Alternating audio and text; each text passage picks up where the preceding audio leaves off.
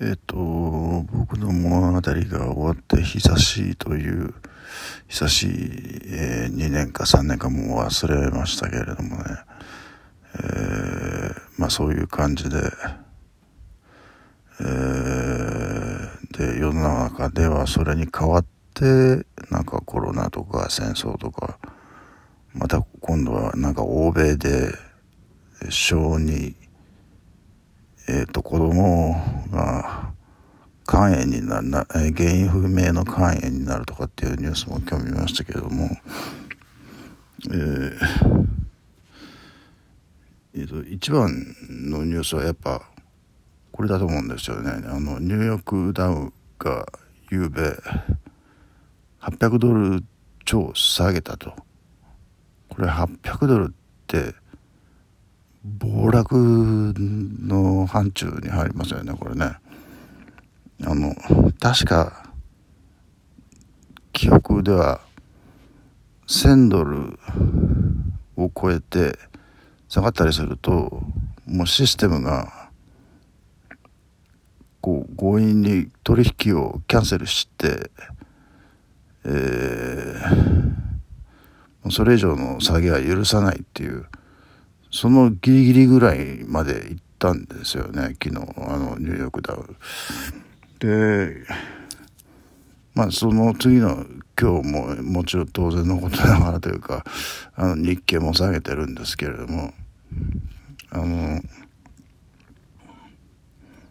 その原因は何だろうと。あのそのニュースに書かれているその何ドル下がったか何ドル上がったから何を交換して何を楽観してとかなんとかっていうのはもう全部嘘だってことはもう大体分かってるんですよ。えー、じゃあ一体何だったんだっていうことになるとちょっと昨日のあの日記のところを読み返してみると、えー、筋トレの回数と食べたものうんと値段ぐらい以外のことはもう一切何にも書いてないんですよね。それが多分でかかったんじゃないかなと思うんですよね。まあもう一つは考えられるのはコロナバブルがはじけたっていう、えー、昔あの渋谷さんと伊藤聖子さんのところで、えー、経済学者の人たちが言ってたようなことかもなとも思うけれども。でも下げ一辺倒じゃないんですよね。下がったり上がったりするんでやっぱり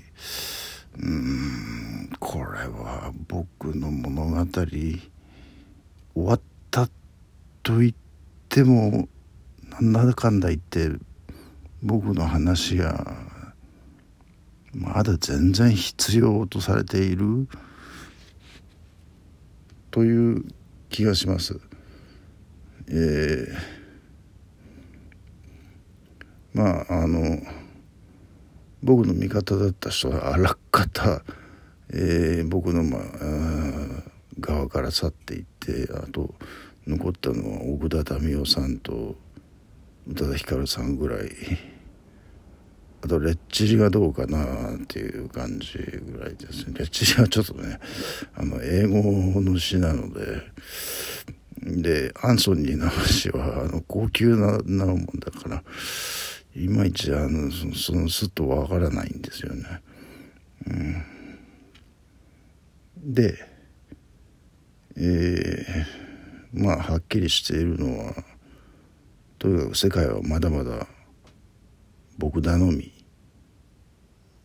なんじゃないかっていうことで、え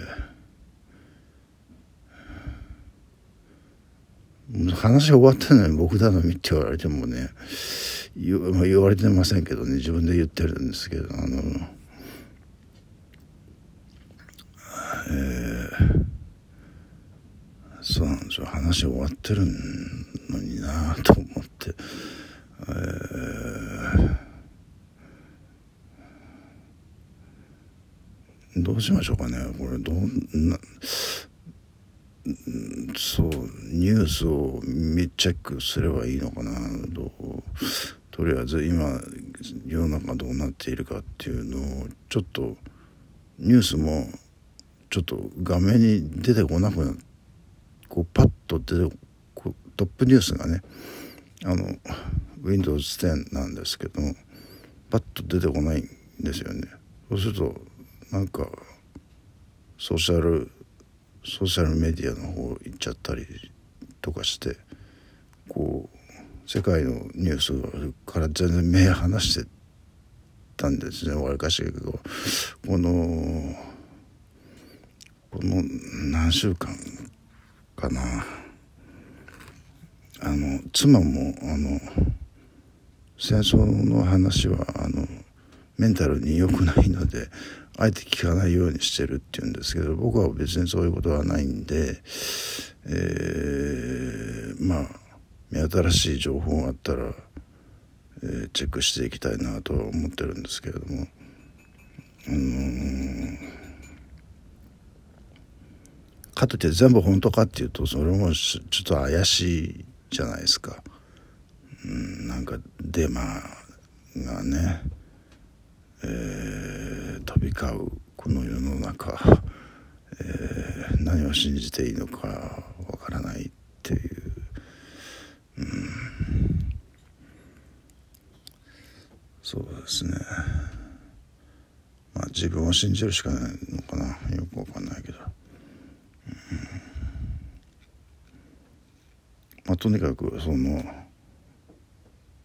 話は終わったって言っててるけれども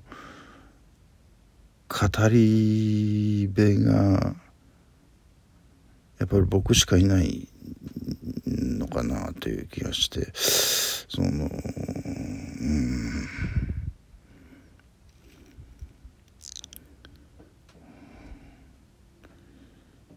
だフリーガイってあったじゃないですか。あのこの世界全体が僕の妄想振り替えはゲームですけれどもねあのあの僕の妄想で規定されているものという感じですかね。えー、そうするとちょっとだから僕がこれはこういうことこれはこういうことっていちいち説明しないとうん世の中困ったことになってしまうみたいな。うん。まあちょっとこれからもうもう少しあのえー、まあそんなにソーシャルメディアも面白いもんでもないですしね。えー。